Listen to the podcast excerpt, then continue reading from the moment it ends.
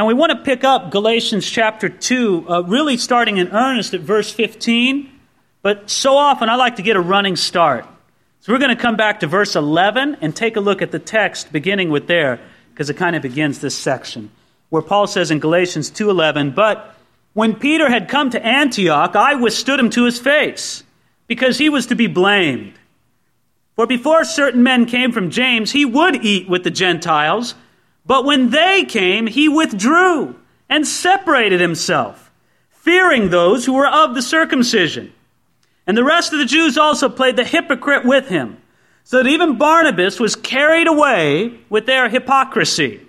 Paul was a pastor at a church in the city of Antioch. This was a happening church. God was really moving. People were getting saved left and right.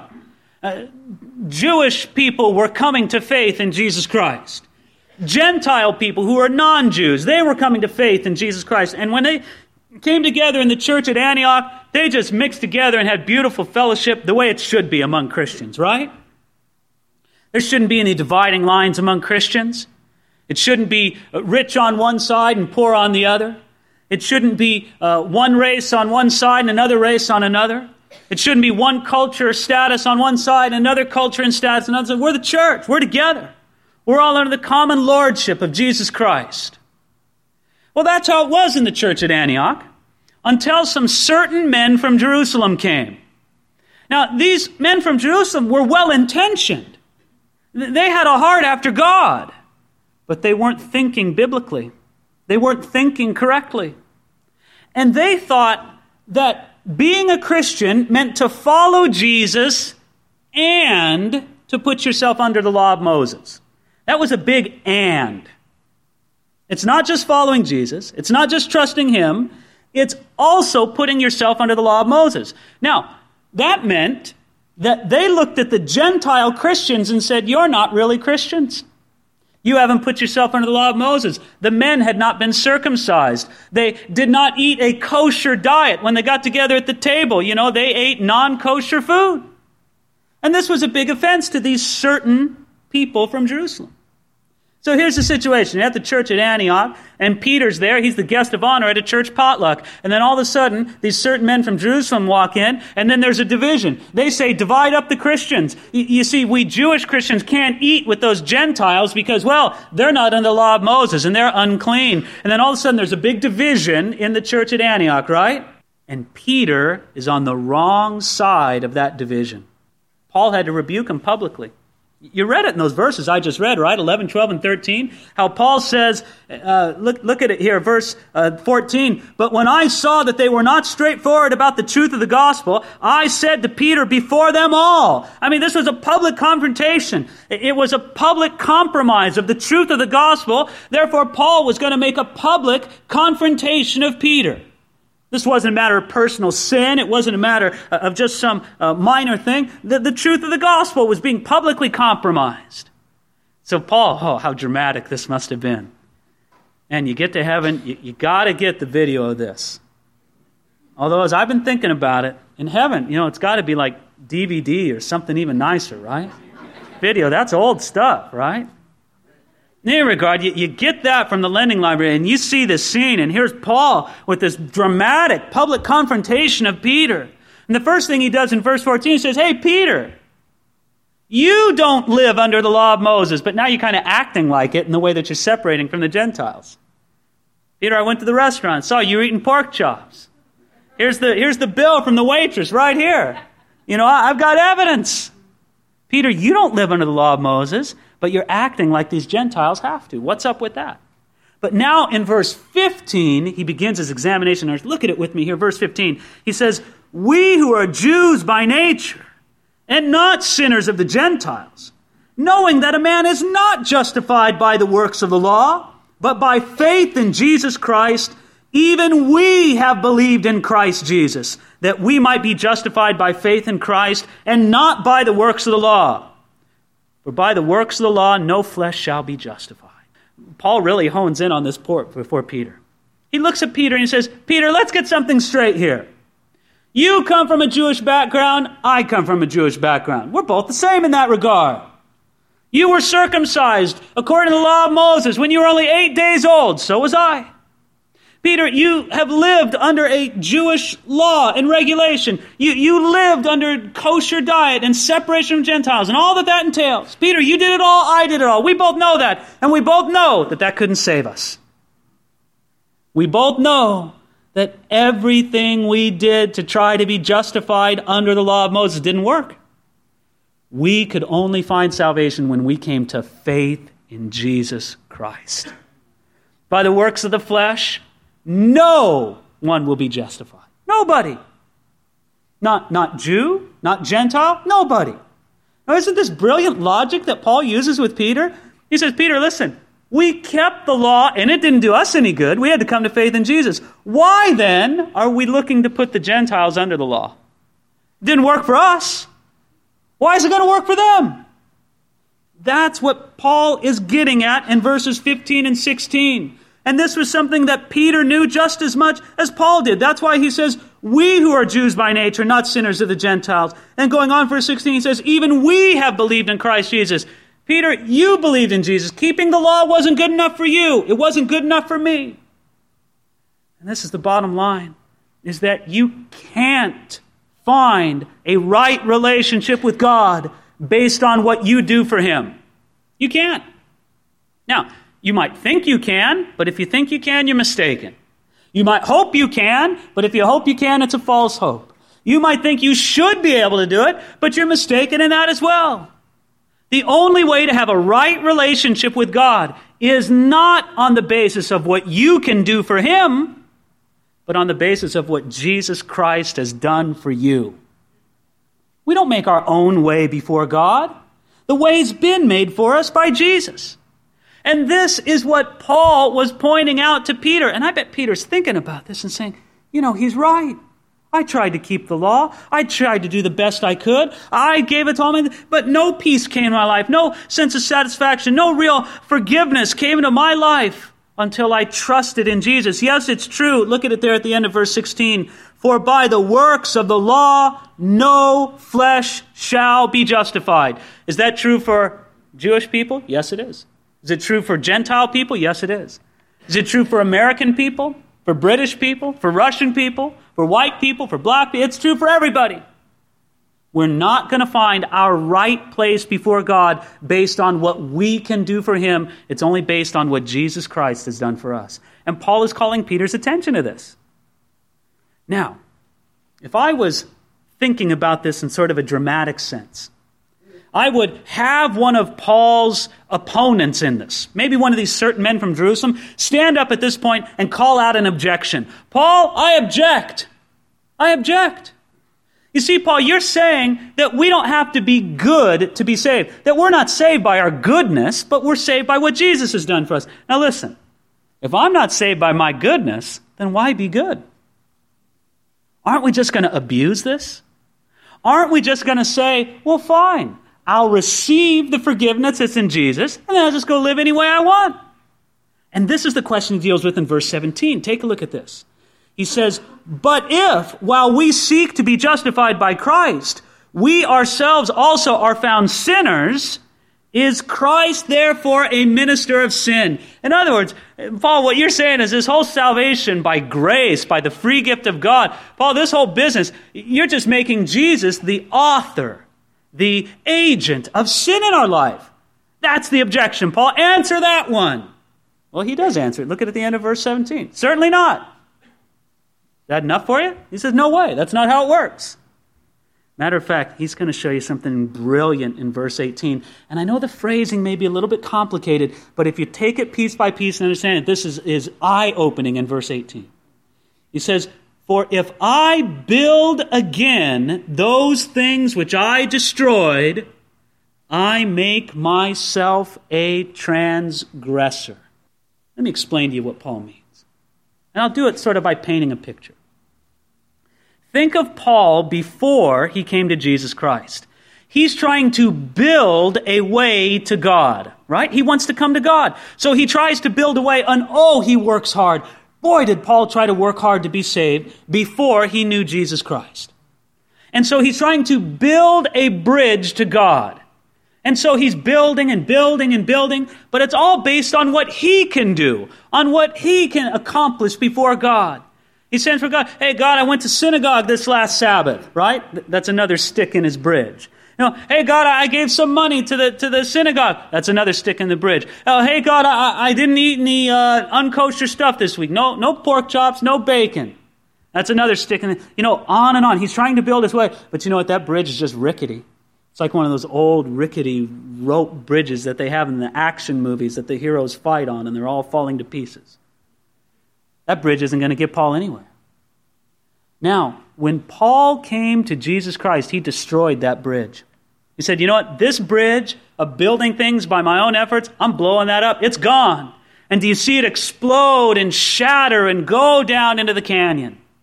And God says, Paul, I'm glad you destroyed that bridge because look what I built for you. And there's a beautiful eight lane superhighway bridge built across the chasm that God says, I built this bridge for you. Now you just come and walk across it. And Paul's so excited. He says, Oh, great, man, this is God's bridge. He built it. This is God's way. God is a master builder. Jesus was a great carpenter. Look at this bridge he built. Man, it's unbelievable. Now, you know what Paul says? He says, if we put ourselves back under the law, we're building our own bridge again. Look at it in verse 18. For if I build again those things which I destroyed, I make myself a transgressor. That's what we're doing when we put ourselves under this performance trap Christianity. When we put ourselves under this idea that God accepts us or rejects us based on our performance instead of based on what Jesus has done for us. It's like there's God's superhighway bridge. Oh, it's beautiful, isn't it? Say, well, no thanks, God. I'll build my own. I kind of like that bridge I was working on before I met you. Let me get back to work on it. And so you're here at church this morning, you go, well, that's a brownie point before God. That's, a, that's another little board in my bridge. And you put some money in the offering, and you say, ooh, that scores me some points before God. And you put another board on your bridge, and you say, well, I did this, and I did that, and you're trying to build your bridge, and you're trying to build again your own way to God. You know, God's not having any of it. Matter of fact, God looks at your bridge and he says, I'm offended by that. Look at what I built for you. How can you do this? How can you reject the bridge that I've made for you? How can you reject the way that I've provided and build your own thing? Friends, this is the message of verse 18. This is the tragedy and the irony of legalism. It's when we try to be more right with God based on what we can do for Him, we end up being less right with Him. Because we're rejecting the work of Jesus on our behalf. And so you try really hard. Oh, God, I'm going to make you happy with me. I'm going to find approval in your sight. I'll go to church every week. I'll do this. I'll do that. You make the list of things you're going to do. Oh, God, then I'll be right. Then you'll love me. Then you'll accept me. And you try to be right with God that way, right? But you're actually moving further away from God because you're looking at what Jesus did on the cross and say, not good enough. You're looking at God's bridge and saying, not good enough. I'll build my own you're making yourself a transgressor then. Just like Paul says in verse 18, For if I build again those things which I destroyed, I make myself a transgressor. Friends, this is a, a marvelous principle for us that trying to be set right with God by what we do makes us less right with God, not more right with Him. As I said before, this is the tragedy. This is the irony of legalism. Do you know what legalism is? It's not obedience. Obedience isn't legalism. Obedience is the joy of a Christian. Sometimes, whenever people hear a call to obedience, they think that's legalism. No, obedience isn't legalism. Legalism is when we think our relationship with God is based on what we can do for Him, not based on what Jesus Christ has done for us. And you know what? For some of you, this is your morning. For some people here, this is your morning to be set free from the performance trap before God. You've been trying to make your place before God, to find your standing before Him based on what you do. Maybe that's why you're here at church this morning. You score a little brownie point with God. You know, God's happy that you're here, but you're accepted before Him by what He did for you in Jesus Christ. Friends, that's the whole issue right here. It's what Jesus did for us, not what we do for Him. Matter of fact, our relationship to the law is so radically changed that Paul has to describe it as a death. Look at it here in verse 19. He says, For I, through the law, died to the law that I might live to God. This is amazing. You know, when Paul said this before everybody at the potluck supper, you know, there they are. The, the Jewish Christians are on one side and the Gentile Christian on the other. Paul's looking at the Jewish Christians and he says, I died to the law. When he said that, every jaw dropped, just like in the cartoons. They couldn't believe it. What are you saying? You died to the law? Paul, you're crazy. How, how could you say that you've died to the law? Paul says, I'll tell you how I died to the law. The law killed me. That's what he says there in verse 19. Look at it again. For I, through the law, died to the law. How did Paul die to the law? Through the law. The law killed him.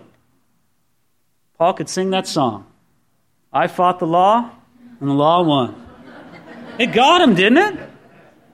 I mean, think about it. When Paul measured his life against God's holy standard, and I mean the fullness of the standard, not the way we like to shape and mold it. I mean, when he understood what the law really meant, as Jesus explained it in the Sermon on the Mount. In other words, there's a time when Paul patted himself on the back because he never killed anybody. But when he heard Jesus explain in the Sermon on the Mount that it's not just killing somebody, it's if you got murder in your heart, you've broken the law. Paul said, Ooh, wait a minute. Maybe I have broken the law. Then, when he heard Jesus speak about adultery in the heart and all the evil that can come forth from the heart, and how the law speaks of the heart, not just of the actions, Paul said, Wow, I am guilty before God. And he looked at the law and he says, The law doesn't justify me before God, the law kills me. I'm dead, I'm guilty. Think of it this way you're in the court of law, right? And let's say you don't have a good fancy pants lawyer on your side. Let's just say it's all being done in truth right there between you and the judge. Now, you're completely innocent. Is the law on your side or against you? It's on your side, right? I mean, if you're innocent, if you're not guilty, then the law's on your side. But what if you're guilty? What if you stand before that judge's bench and you are guilty, guilty, guilty? You did it. Then the law is against you.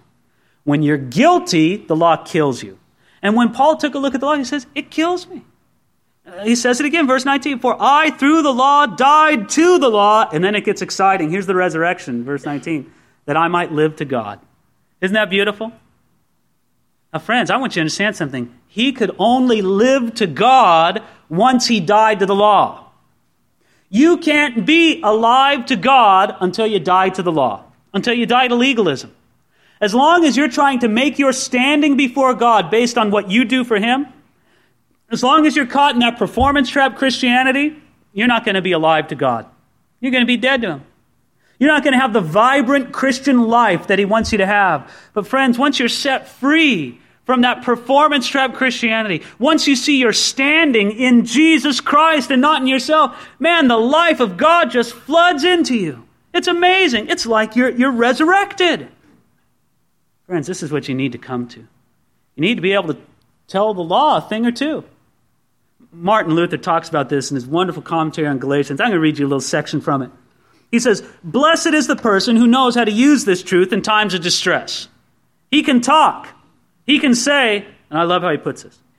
He can say, Mr. Law, go ahead and accuse me as much as you like.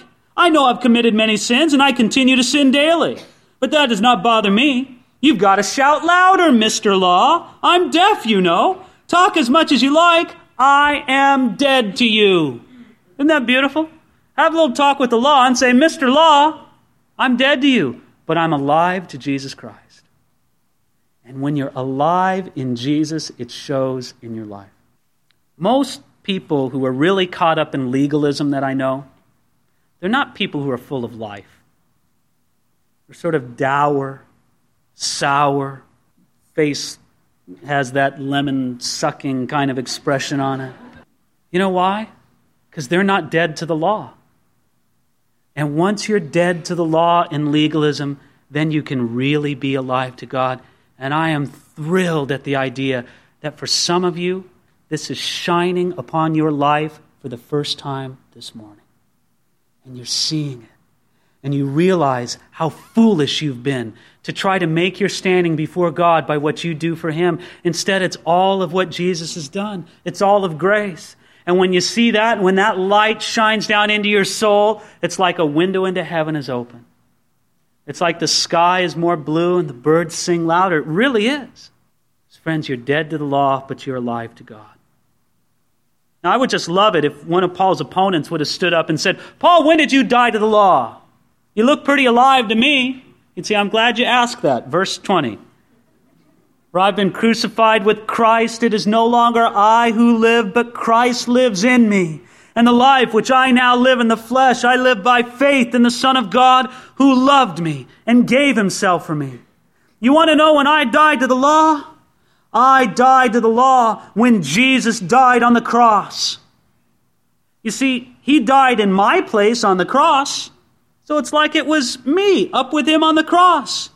He died, and I died to the law when he died. So then it's no longer I who live. No, Christ lives in me. It's not my life that's important anymore. It's the life of Jesus Christ in me. I'm alive to Jesus. A great exchange has occurred. I give God my old, try to be God, right before God, by the law kind of life. That's crucified on the cross. And then Jesus gives me, he gave Paul his life. Jesus came to live in us. So you know what that means? It means your life doesn't belong to you anymore. It's not. You're renting somebody's life. You're managing somebody else's life. It's Jesus' life that you're living. So go out and live for Him. You know, that life that Jesus gives you is glorious. It sets you free. It's wonderful. And the life that you live, if you notice here, verse 20, he says, The life which I now live in the flesh, I live by faith in the Son of God. Not by law keeping, but by faith.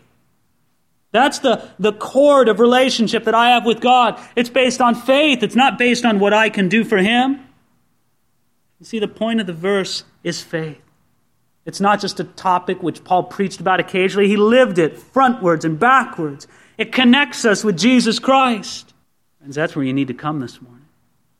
And you know what a glorious person you have to trust. Look at it here at the end of verse 20. I live by faith in the Son of God who loved me and gave himself for me. He loved you. Isn't it interesting? They didn't say loves in the present tense. He says loved in the past tense. You know why? Because he's looking back to the cross. He's saying he loved you in time past. It's proven, it's demonstrated. He loved you. He loved you in the in the manger at Bethlehem. He loved you in the days of his earthly ministry. He loved you when he was being baptized. He loved you when he was suffering. He loved you on the cross. He loved you in the empty tomb.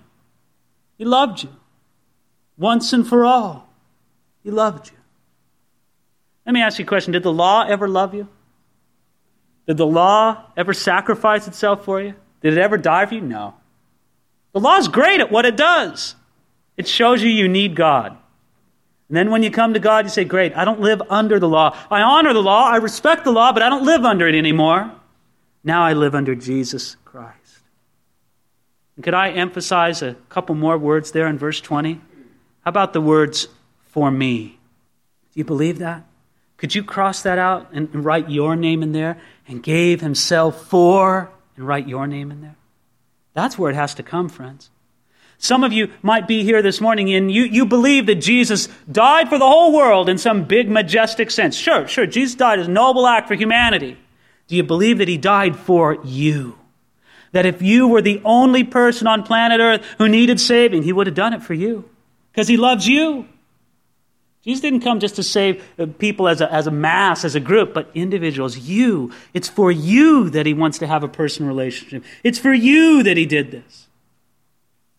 And it's not, not something that's just given to a group, but to individuals.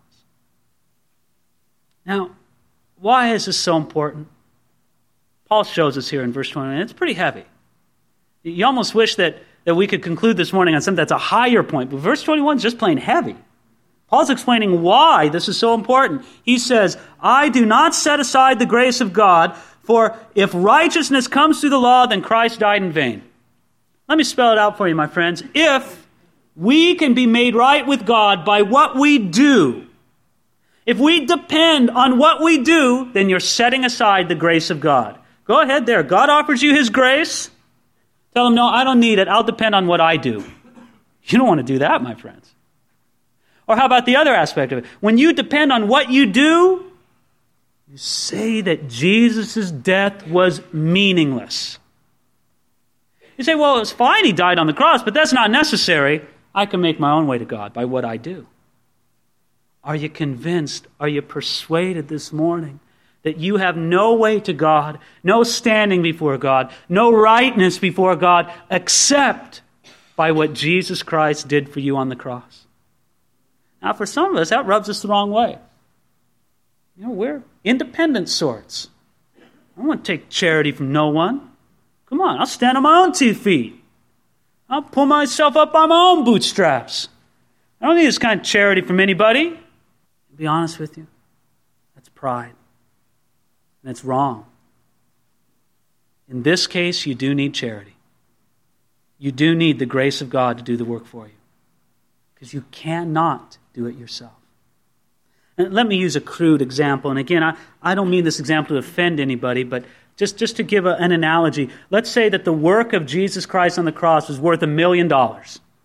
You know, and, and you come along and you try to buy the value of that work by your works, and your works are worth one penny. There you go, here. Million dollars, I'll pay for that with one penny. I'll match it up against that. You say, well, look, it's both money, isn't it? It's not the same. You can't even compare the two trying to get to God and be right before Him based on what you do is about as foolish as trying to pay a million dollar debt with a penny. So that leaves us thinking about how all this confrontation ended. Right? Paul finished his great speech at the church potluck in Antioch, and there's dead quiet all over the room. And, and I hope that this is what happened. I hope that the Jews and the Gentiles said, This is crazy. We're not going to eat at different tables. We're not going to sit at different sections of the room. We're one in Jesus. The, the Jews come before God based on what Jesus done, so do the Gentiles. Keeping the law, if you want to keep it, fine, but it doesn't make you any more approved before God. Let's come together. And the Gentile believers, they look across at what's on the, the Jewish believers' tables, and they say, Man, I want some of that. Give me some of that gefilte fish and the matzah balls. Wow, it's good stuff. And some of the Jewish believers, they look over what's on the Gentiles' table and say, Man, I always want to try ham. That sounds pretty good. And they all came together and they realized that there's no wall between. You see, because the case with Peter in this is this was something that Peter believed in his heart, but he wasn't acting consistent with it. Check that out in verses 15 and 16, where Paul says, We who are Jews by nature. And then in verse 16, he says, Even we have believed in Christ Jesus that we might be justified by faith in Christ. He's talking to Peter there, right? He's saying, Peter, you and I both, we know this. Peter, you know this. And Peter did know it. Sometimes we forget, don't we? Sometimes our actions, our attitudes don't match up with what we really believe. Maybe that's where you're at this morning. If I were to present it to you as a quiz, you know, here's the quiz after the sermon, and, you know, um, how are we made right before God? Okay, A, um, by what Jesus did for us alone, or B, by what Jesus did for us and what we can do for him. Okay, and you, here's the quiz, and you say, okay, A or B, A or B. Okay, it's A, what Jesus did for us alone. Great! You answered the quiz correctly. You may know it in your head, but do you know it in your life? Do you wake up in the morning or go to bed at night with this haunting feeling that God doesn't really love you or accept you. You're probably living on that performance trap Christianity. Are you always disappointed in yourself? You're probably living in that performance trap Christianity. Because when you're living by grace, you realize that you'd be disappointed in yourself all the time. It doesn't matter. Jesus Christ is your focus. Friends, this isn't just something for us to know in our minds. God wants you to do what Peter had to do take it from a realm of belief and move it out into daily attitude and action. It'll transform your life. You know what else? It means God's given you a great message to spread to others. Isn't this good news? You come to God right now. It doesn't matter if you're the filthiest sinner who ever walked the face of the earth. Hey, it's not based on what you have done or can do. You come to Jesus now, and you know what? He'll change your life. He'll cleanse you. He'll make you a different person. But you come to him, you come on the basis of what he's done, not on what you can do for him. Well, let's pray.